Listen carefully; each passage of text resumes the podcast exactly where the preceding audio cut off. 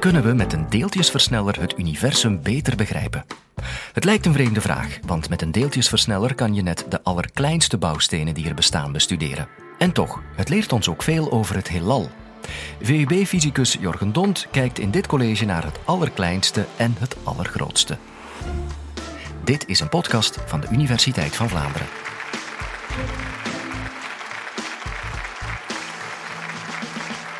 Welkom in de, de Fuse in Brussel.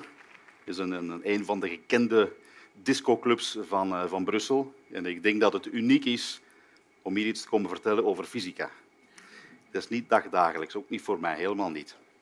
Maar wel over een van de meest fascinerende vraagstukken en uitdagingen van de fysica, van de wetenschap misschien in het algemeen. Waaruit bestaat alles? Waaruit bestaat de materie rondom ons? Wat zijn de kleinste bouwstenen die die materie opbouwen? En hoe vormen die dan uiteindelijk de materie? Hoe zit een vogel in elkaar? Wat zijn de kleinste bouwstenen van een vogel? Van een trein, van een boom, van de lucht, van de stoelen, van die tafels, van u en ik, misschien wel van uw schoonmoeder. Dat zijn allemaal dezelfde deeltjes, ook van uw schoonmoeder. En als we dan die deeltjes kennen, de meest fundamentele bouwstenen van het universum kennen, dan wil ik natuurlijk ook weten hoe dat die met elkaar praten, hoe dat die met elkaar interageren, want ze moeten uiteindelijk wel de materie rondom ons opbouwen. Natuurlijk moeten we daarvoor eerst de kleinste en de grootste structuren in het universum kunnen observeren, kunnen meten. En daar gaat het vandaag ook over. Als ik de materie begin opdelen in kleine stukjes, dan kan ik ze misschien wel opdelen in stukjes tot een millimeter groot. Met mijn ogen kan ik misschien nog net de ene millimeter van een andere onderscheiden. Als ik in een andere richting kijk, met mijn eigen ogen kan ik misschien wel enkele kilometers ver kijken. Als ik verder wil kijken, heb ik speciale toestellen nodig. Een verrekijker. Maar als ik echt heel ver wil kijken in het universum, dan heb ik dingen nodig zoals een, zoals een telescoop. En er bestaan verschillende vormen van telescopen. Deze kan u waarschijnlijk nog wel online bestellen. Maar vele van onze krachtigste telescopen, ja, zo zijn er niet veel in de wereld, maar die kunnen tot in de verste uithoeken van het zichtbare universum kijken. Ik zeg nu wel het zichtbare universum.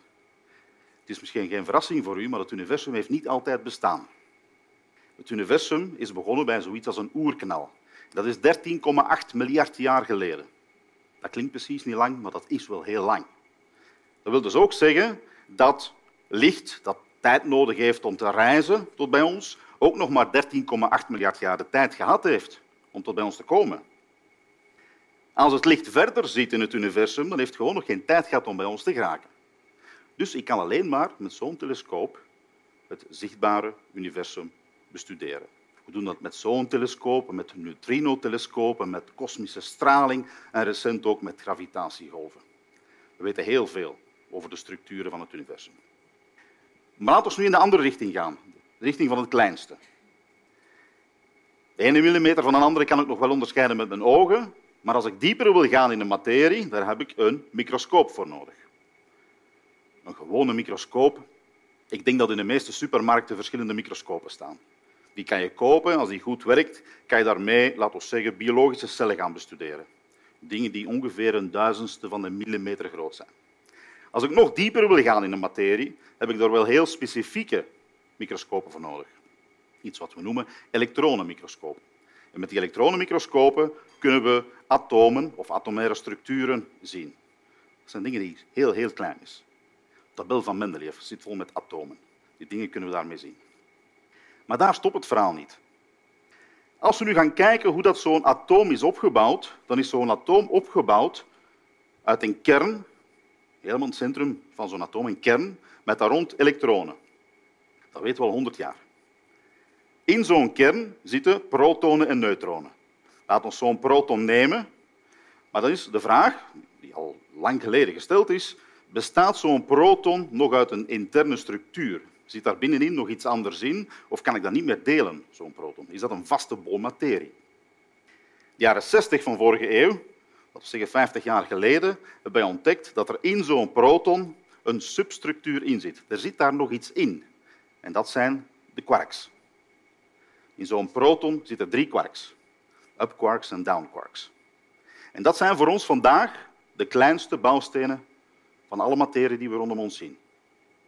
Dus eigenlijk, als ik jullie wil een, een soort mechanodoos geven van het universum, daar zitten daar drie potjes in.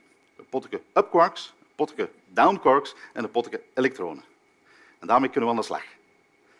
Vijf jaar fysica studeren en dan kan je die zaken beginnen opbouwen tot atomen en kan je daarmee het universum uh, in elkaar gaan puzzelen. Niet evident. Nu, zo'n kwark is vandaag voor ons ondeelbaar, fundamenteel. Ik kan het niet meer verder opsplitsen. Als ik hier binnen twintig jaar sta, zeg ik misschien iets anders. Hè? Maar vandaag kan ik dat niet meer delen. En hoe klein is nu zo'n kwark? Wel, een kwark is heel klein. En als ik zo'n kwark wil vinden in zo'n atoom, is dat bijzonder moeilijk. En ik tracht het te illustreren als volgt. Zo'n atoom is minuscuul, minuscuul klein. Mijn opdracht is om een kwark te vinden in zo'n atoom. Wel, ik kan dat vergelijken met iets zoeken in het volume van de aarde.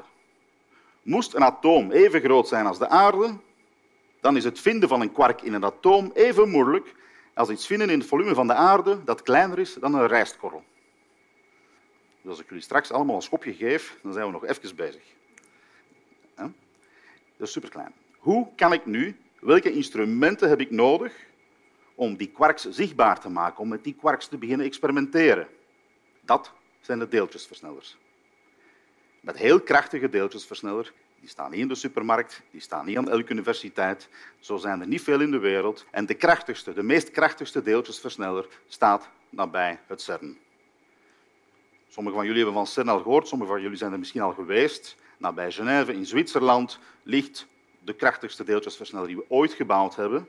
Het is een cirkel, 27 kilometer omtrek, en die ligt gemiddeld 100 meter onder de grond. Daarmee, zoals het woord zegt, versnellen we kleine deeltjes. De kleine deeltjes die we daar versnellen, dat zijn die protonen. De bedoeling is natuurlijk dat we die protonen heel veel energie meegeven, heel veel snelheid meegeven en nadien laten botsen op elkaar. Als die botsen op elkaar, dan kunnen de quarks die daarin zitten met elkaar beginnen interageren. Met elkaar beginnen communiceren. En net dat wil ik bestuderen. En ik wil dat bestuderen bij de hoogst mogelijke energieën. Waarom bij de hoogst mogelijke energieën? Nu, bij de energieën die we daar creëren in ons laboratorium, dat zijn energieën die er vandaag eigenlijk niet meer op een natuurlijke wijze voorkomen. Maar ooit zat het universum vol met dergelijke energie. Heel kort na de oerknal. Een duizendste van een miljardste van een seconde na de oerknal, ontelbaar kort na de oerknal, zat het universum eigenlijk vol met dergelijke energieën. Dus ik kan eigenlijk met dergelijke machine dergelijke deeltjesversneller, de interacties tussen die quarks, tussen die fundamentele bouwstenen bestuderen zoals die er waren kort na de Big Bang. Net op het moment dat eigenlijk de wetten van de fysica vorm gekregen hebben om het universum op te bouwen. Dus als ik mijn kleine deeltjes begin te bestuderen, hoe dat ze met elkaar interageren, kan ik natuurlijk ook iets te weten komen over het universum. Goed, een deeltjesversneller. Hoe werkt nu zo'n deeltjesversneller? Eigenlijk heel evident. Ik heb een proton, dat is een geladen deeltje, elektrisch geladen deeltje. Zo'n deeltje kan ik versnellen, kan ik energie, kan ik een kracht meegeven als ik dat in een elektrisch veld zet. Goed, hoe maak ik nu zo'n elektrisch veld? Eigenlijk niet zo heel moeilijk. Hier ligt waarschijnlijk ook ergens een stopcontact. Als ik dat stopcontact zou open doen, dan zit daar een bruine kabel in, een blauwe en een geelgroene. Nu, voor wat ik kom te zeggen, die geel-groene, vergeet je even, dat is niet relevant. Wat ik ook wil zeggen is, doe dat nu thuis niet. Hè. Dat is een illustratie. Tussen die blauwe en die bruine kabel zit 220 volt. Daar zit een spanningsverschil tussen. Dat maakt dus een elektrisch veld. Als ik tussen die kabels een proton zou zetten, dan zal dat proton een kracht meekrijgen en zal dus versneld worden. Sneller gaan, meer energie hebben. Is goed? Dus ik pak een stopcontact, ik doe dat open, proton erin. Zoef. Ik kan dat met 220 volt doen, dan krijgt dat proton een kracht mee. Ik kan dat natuurlijk met 440 volt doen, dan krijgt dat proton meer kracht mee. Op CERN doen we dat met een aantal miljoenen volt. Het moet snel gaan. Nu, proton versnellen, dat is goed met één stopcontact. Ik, zo zet dat proton erin, versnellen en het komt eruit. Om de energieën te bereiken die ik wil hebben in mijn experiment, ja, dan zou ik nog een paar duizend kilometer stopcontacten moeten zetten. Ja, dat, is, dat is gewoon niet praktisch. Wat we eigenlijk willen doen, is hetzelfde stopcontact opnieuw gebruiken. Zeggen, hier komt de proton binnen, versnellen. En als die buiten komt, zou ik tegen dat proton willen zeggen, even ronddraaien en terugkomen naar het begin. En hetzelfde toestel gebruiken. Dat is ook economischer. Nu, hoe zeg ik tegen een proton? Hoe ga ik nu een proton zodanig sturen dat het afbuigt? Dat zijn geen elektrische velden, dat zijn magnetische velden. Waarschijnlijk hebben we er ook allemaal van gehoord. Hoe maak ik nu een magneetveld? Eigenlijk is het principe ook heel evident. Stopcontact, bruine kabel bijvoorbeeld. Als ik die een bruine kabel rond de wc-rollen draai, dan heb ik eigenlijk een spoel. Ja, en in die spoel, in die kabel, zal dus een stroom lopen. Die elektrische stroom door die kabel zal in die wc-rol een magnetisch veld opwekken. Klein magnetisch veld, als we dat in onze stopcontacten thuis doen. Thuis zit er op onze kabels 1 ampère, grosso modo. Ik heb eigenlijk een stroom nodig van 11.000 ampère om een sterk genoeg magneetveld te hebben. Als ik hier vandaag door de kabels in de fuse 11.000 ampère zou steken, dan, dan verdampt het hier, dan verbrandt het hier. Als een stroom door een kabel gaat, dan heeft die kabel eigenlijk een weerstand en dan zal die stroom de kabel opwarmen. Veel stroom, veel opwarming, boom. Dus ik heb eigenlijk een kabel nodig die liefst zo weinig mogelijk, het beste geval, geen weerstand heeft. Dat ga je niet vinden in een brico, dat moeten we zelf maken. Dat zijn supergeleidende kabels. Supergeleiding in die zin dat de stroom die er doorgaat geen weerstand ondervindt. We hebben die materialen ontworpen, die materialen bestaan. Die materialen moeten wel gekoeld worden tot 2 graden Kelvin om supergeleidend te zijn. Dat is bijna het absolute nulpunt. Min 271 graden Celsius. Koud. Dat is kouder dan de gemiddelde temperatuur in het universum. Is echt koud. En als je van 2 graden Kelvin naar 4 graden Kelvin gaat, ja, dan, dan verliest die kabel die superglijdende eigenschap. Dan wordt het eigenlijk een normale kabel met weerstand. En dan zou alles natuurlijk wel ontploffen. Dus ja, we moeten de technologie verleggen, innoveren om zo'n deeltjesversnellers zo krachtig mogelijk te kunnen maken. Stopcontact in een zekere zin om een elektrisch veld te maken om te versnellen. Magneetvelden om het deeltje om te buigen 27 kilometer en daarna terug te versnellen. En als we daarin slagen, dan kunnen we die deeltjes laten botsen. Als we die deeltjes botsen, willen we dus eigenlijk een situatie creëren die korter en korter bij de Big Bang ligt. Maar wat wil ik nu eigenlijk leren in zo'n botsing? Wel, met de energie die we daar hebben, kan ik eigenlijk op mijn experiment te CERN alle deeltjes maken die ik vandaag ken. Er zit genoeg energie in om al die deeltjes te maken. Maar een van de grote uitdagingen als we begonnen waren met het experiment op CERN, was om het fameuze Higgs-deeltje te ontdekken. Vooropgesteld 50 jaar geleden door Robert Brout, François Englert, Peter Higgs, om eigenlijk een soort mechanisme, theoretisch mechanisme op te zetten om onder andere mijn fundamentele bouwstenen een massa te geven. Die quarks en zo en die elektronen hebben een massa. Wisten alleen niet waarom. Dat was een mechanisme dat daar een massa aan gaf. Nu, dat is niet evident om zo'n Higgs-deeltje te vinden in zo'n botsing zo'n Higgs-deeltje, dat als het gecreëerd wordt in zo'n botsing, dan zal het onmiddellijk vervallen. Dat bestaat maar een fractie van een fractie van een fractie van een seconde. En dat vervalt in brokstukken. En het zijn die brokstukken dat we moeten opmeten. We moeten daar gigantische detectoren zetten om die brokstukken zo goed mogelijk te observeren en op te meten. Eigenlijk kan je het vergelijken met een vliegtuig dat crasht. Misschien lugubere vergelijking, maar als een vliegtuig crasht, dan valt het in duizenden stukken uiteen. En eigenlijk weet je niet waarom is dat vliegtuig nu gecrashed, want ik heb dat moment van die crash niet gezien. Dan komen daar honderden speurders op af om trachten al die brokstukken op te meten en te reconstrueren wat er met dat vliegtuig gebeurd is. Wij moeten dat ook doen. Wij moeten zo goed mogelijk alles opmeten en dan hopelijk zo slim zijn om te kunnen reconstrueren wat er nu juist in dat onzichtbare punt gebeurd is punt van die botsing. Wij moeten dat wel 40 miljoen keer per seconde doen.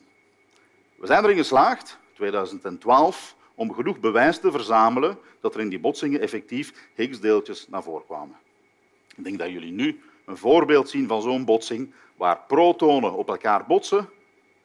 In die botsing wordt heel kortstondig een Higgs-deeltje gemaakt en er komen heel veel brokstukken uit. Het opmeten met gigantische detectoren van die brokstukken, ons verstand gebruiken, kunnen we reconstrueren wat er daar gebeurd is. Voor mij een geweldig moment om in 2012 op CERN te staan en te kunnen zeggen, ja, wauw, Higgs-deeltje, schitterend, ontdekt. Uh, mooi, ik niet alleen natuurlijk, hè, duizenden wetenschappers. En met dergelijke ontdekkingen, als we nu weten wat dat die deeltjes zijn, met dergelijke ontdekkingen kunnen wij stap voor stap een formule opstellen, in de kwantumfysica een formule opstellen, hoe dat al die deeltjes met elkaar spreken. Eigenlijk een heel eenvoudige formule. Er staat hier. En waarschijnlijk is het, is het voor de eerste keer op de Vlaamse televisie dat we zo'n formule zien die eigenlijk tracht de inhoud van het universum weer te geven. Een uniek moment. Ja? Een eenvoudige formule. Na vijf jaar fysica studeren, maar wat je misschien kan meenemen is, die formule past hier op één, één foto. Met deze formule kunnen we die deeltjes beschrijven, hoe dat ze met elkaar spreken en heel, heel veel verklaren. Hoor je natuurlijk al vragen, kan je nu alles verklaren? Nee. En eigenlijk niet zo heel veel. Als wij in het universum kijken, met dergelijke telescopen bijvoorbeeld, dan kunnen wij sterren bestuderen. Sterren zitten typisch samen in sterrenstelsels. En wij kunnen gaan meten hoe snel dat die sterren ronddraaien in sterrenstelsels. Ai, die draaien veel te snel rond, volgens onze berekeningen. We meten op dat die zodanig snel draaien dat er precies ergens in dat sterrenstelsel een massa zit die wij niet kunnen zien, die onzichtbaar is voor ons. We noemen dat donkere materie. Het blijkt dat die formule van daar juist, oh god toch garme, 5% van de inhoud van het universum beschrijft. Voor de rest zit het universum vol met die donkere materie, donkere energie. Dus het onderzoek is zeker niet gedaan. Een van de volgende uitdagingen is misschien om nog krachtigere deeltjesversnellers te bouwen, die misschien niet 27 kilometer lang zijn, maar die misschien 50 kilometer lang of 100 kilometer in een cirkel zijn. Ergens hopen om hier binnen 20, 30 jaar en misschien terug in de fuse terug te staan om te kunnen zeggen, kijk, we hebben een nieuwe deeltjesversneller en we hebben daar eventueel fenomenen in gezien, fenomenen in ontdekt in die botsingen, die kunnen aanleiding geven tot het verklaren van die donkere materie. En dat is net wat we doen met zo'n deeltjesversneller. We bestuderen de kleine dingen, we maken de link met de grote dingen en dus kunnen we met deeltjesversnellers ook trachten meer te weten te komen over ons universum. Zin in nog een Universiteit van Vlaanderen college? Bijvoorbeeld waarom slimme vrouwen geen lief vinden of hoeveel stress een mens aan kan? Surf dan naar radio1.be.